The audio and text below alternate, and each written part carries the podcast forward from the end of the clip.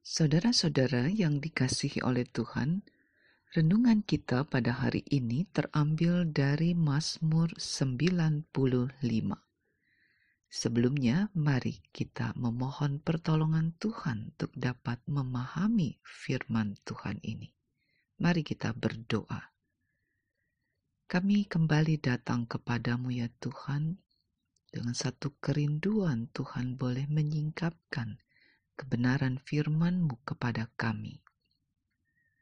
Ketika kami akan membaca, mendengar, dan merenungkan firman-Mu, Tolonglah kami ya Tuhan agar dapat memahaminya, dan tolonglah kami agar kami dapat menyimpannya, dan tolonglah kami agar kami dapat melakukannya dengan sepenuh hati kami dan penuh sukacita. Tuhan, tolonglah kami. Dalam nama Tuhan Yesus kami berdoa. Amin. Saudara-saudara yang dikasih oleh Tuhan, Mazmur 95 dimulai dengan suatu ajakan. Ajakan untuk bernyanyi dan bersorak-sorai bagi Tuhan. Bagi Tuhan yang adalah gunung batu keselamatan. Mengapa pemazmur mengajak untuk melakukan hal tersebut? Ada beberapa hal yang disebutkan oleh pemazmur. Ayat 3 dikatakan, karena dialah Allah. Allah yang agung, yang besar. Dialah Raja yang melampaui segala sesuatu. Ayat 4, sebagai penguasa alam semesta, Tuhan itu menguasai segala sesuatu bumi paling dalam, puncak gunung tertinggi. Tuhan juga menguasai daratan dan lautan karena dialah yang menciptakan semuanya. Ayat yang kelima. Selanjutnya pemazmur juga mengajak untuk memuji dan memuliakan Tuhan dengan sujud menyembah Dia, dengan berlutut di hadapan Tuhan karena adanya satu relasi yang erat, dalam, dekat antara Allah dengan umatnya. Dan pemazmur menggambarkan ini dengan memakai metafor domba dan gembala. Ayat yang ke-6 dan yang ke-7. Namun, selanjutnya pemazmur mengingatkan sejarah penyelamatan di masa silam. Ada dua nama tempat disebutkan oleh pemazmur di situ, yaitu Meriba dan Masa. Nama kedua tempat di padang gurun, padang belantara, padang perjalanan menuju ke tanah perjanjian. Ayat 9 dikatakan bahwa nenek moyang mereka dulu di masa silam berani menguji, mencobai Tuhan. Dan hal ini sudah sangat keterlaluan sebab sesungguhnya hal itu sangat tidak perlu sama sekali.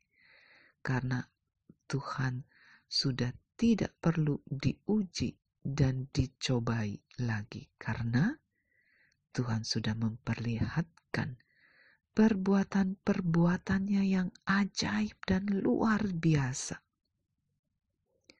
Rupanya, perilaku umat Tuhan di masa silam itu adalah perilaku yang terus-menerus terjadi, atau dilakukannya di masa silam oleh para leluhur mereka berulang-ulang kali.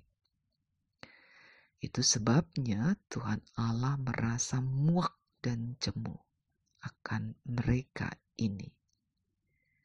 Mereka adalah bangsa yang sesat hati dan tidak mau mengenal jalan-jalan Tuhan. Mereka tidak mengerti maksud bimbingan Tuhan. Oleh sebab itu Tuhan menjadi murka. Ayat 11. Dan dalam murkanya Tuhan bersumpah tidak akan membiarkan mereka masuk ke dalam tempat perhentian Tuhan. Tempat perhentian Tuhan ini adalah rumah Tuhan. Bahwa para pendosa, para pembangkang yang bandal tidak dapat dan tidak layak beristirahat bersama dengan Tuhan. Dengan mengingat akan sejarah silam tersebut tentang sikap nenek moyang itu, pemazmur berharap umat Tuhan rendah hati. Umat Tuhan terbuka mendengarkan suara Tuhan, menerima firman Tuhan, tidak menjadi keras hati, tidak menjadi tegar tengkuk, karena kerendahan hati dan keterbukaan akan suara Tuhan akan memampukan umat Tuhan untuk melihat karya-karya Allah yang agung, yang mulia, yang besar. Sehingga hati umat akan terus mau bernyanyi lagi, mau bersorak-sorai bagi Tuhan, mau memuji, mau memuliakan Tuhan, dan mau sujud menyembah dan berlutut di hadapan Tuhan. Jadi, mari dengan merenungkan firman Tuhan ini, kita coba evaluasi diri kita. Apakah hati kita rendah hati dan mau terbuka akan suara Tuhan, atau hati kita ini begitu kerasnya menolak firman Tuhan, begitu tegar tengkuknya, tidak mau percaya sehingga berulang kali terus mencobai Tuhan, terus menerus menguji Tuhan. Tuhan akan muak, jemu, dan murka atas kekerasan hati dan ketegar tengkukan hati kita ini. Mari kita memohon agar Tuhan menolong kita bisa mengevaluasi dan mengakuinya dalam satu pertobatan di hadapan Tuhan. Sehingga hati kita akan dipenuhi dengan memuji Tuhan, bersorak-sorai bagi Tuhan, sujud menyembah Tuhan, dan berlutut di hadapan Tuhan. Amin. Mari kita berdoa.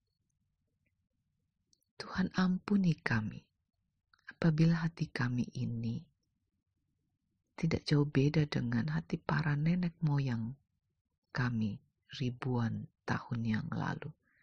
Begitu keras hati, tegar tengkuk, terus mencobai Tuhan. Rasa tidak percaya begitu kuat. Tolong Tuhan ampuni kami buatlah kami Tuhan untuk percaya. Kan ada begitu banyak karya-karya Tuhan yang Tuhan sudah nyatakan singkapkan kepada kami. Baik dalam sejarah yang dicatat di dalam firman Tuhan maupun dalam sejarah hidup kami.